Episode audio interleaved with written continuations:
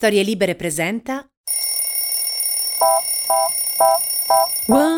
Un condensato di fucking genius, anzi il nettare di fucking genius. Ecco che cos'è l'ampi di genio. Qui racconteremo piccole, anzi piccolissime storie di innovazione, scoprendo non biografie ma gesti fottutamente geniali, gesti capaci di cambiare la traiettoria dell'evoluzione umana, per sempre. Il 15 dicembre del 1766 il naturalista francese Philibert Commerson, accompagnato dal suo assistente Jean Barré, arrivò al porto di Rochefort, sulla costa atlantica francese, per imbarcarsi subito sulla nave Étoile, diretta in Sud America. L'obiettivo del viaggio era un'esplorazione scientifica guidata dal famoso matematico e ammiraglio Louis-Antoine de Bougainville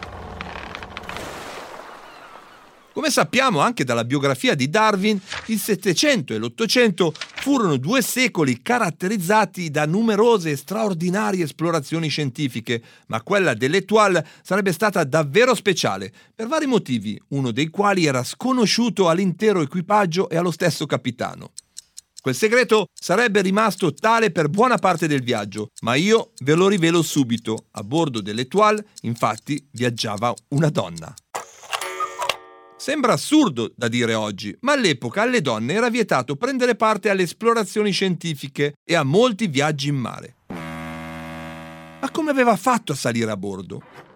Beh, facile, sotto le mentite spoglie dell'assistente del naturalista di bordo, lo scienziato Commerson.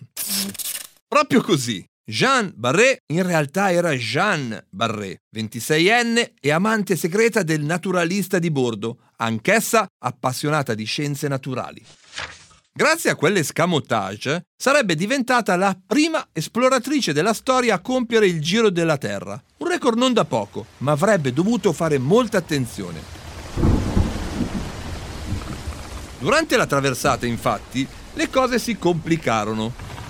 Commerson fu colpito prima da un pesante mal di mare e poi da fastidiosissime ulcere alle gambe che gli impedirono di muoversi con la necessaria agilità durante le esplorazioni nelle varie tappe del viaggio. Questo inconveniente obbligò il suo assistente a prendere sempre più parte attiva nella raccolta e nella catalogazione delle varie specie incontrate. Una volta giunti in Brasile, a Rio de Janeiro, con Commerson praticamente a mezzo servizio, sembra che proprio la Barré raccolse e portò a bordo una pianta straordinaria dai fiori bellissimi, mai vista prima in Europa. I due decisero di chiamarla Bougainville in onore del loro capitano. Ma forse, vedendola oggi, potremmo decidere di chiamarla Jeanne in onore di questa donna di scienza così coraggiosa. Il segreto di Jean Barré resistette fino a Tahiti, quando la nave stava già puntando verso casa. Proprio in quell'isola sperduta, durante l'ennesima spedizione a terra, alcuni locali notarono le anomale movenze e i lineamenti della giovane scienziata e scoppiò il finimondo.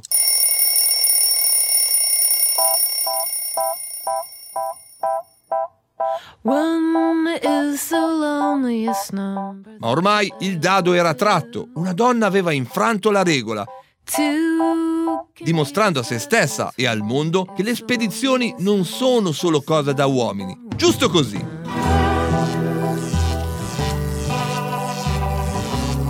Io sono Massimo Temporelli. Per altre piccole o grandi storie di innovazione, tornate a trovarci qui su storielibere.fm. Viva fucking genius!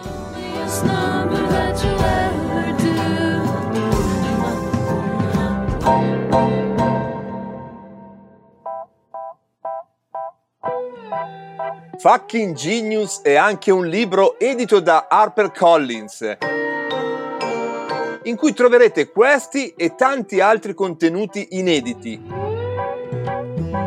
Perché con Storie Libere e HarperCollins si legge e si ascolta.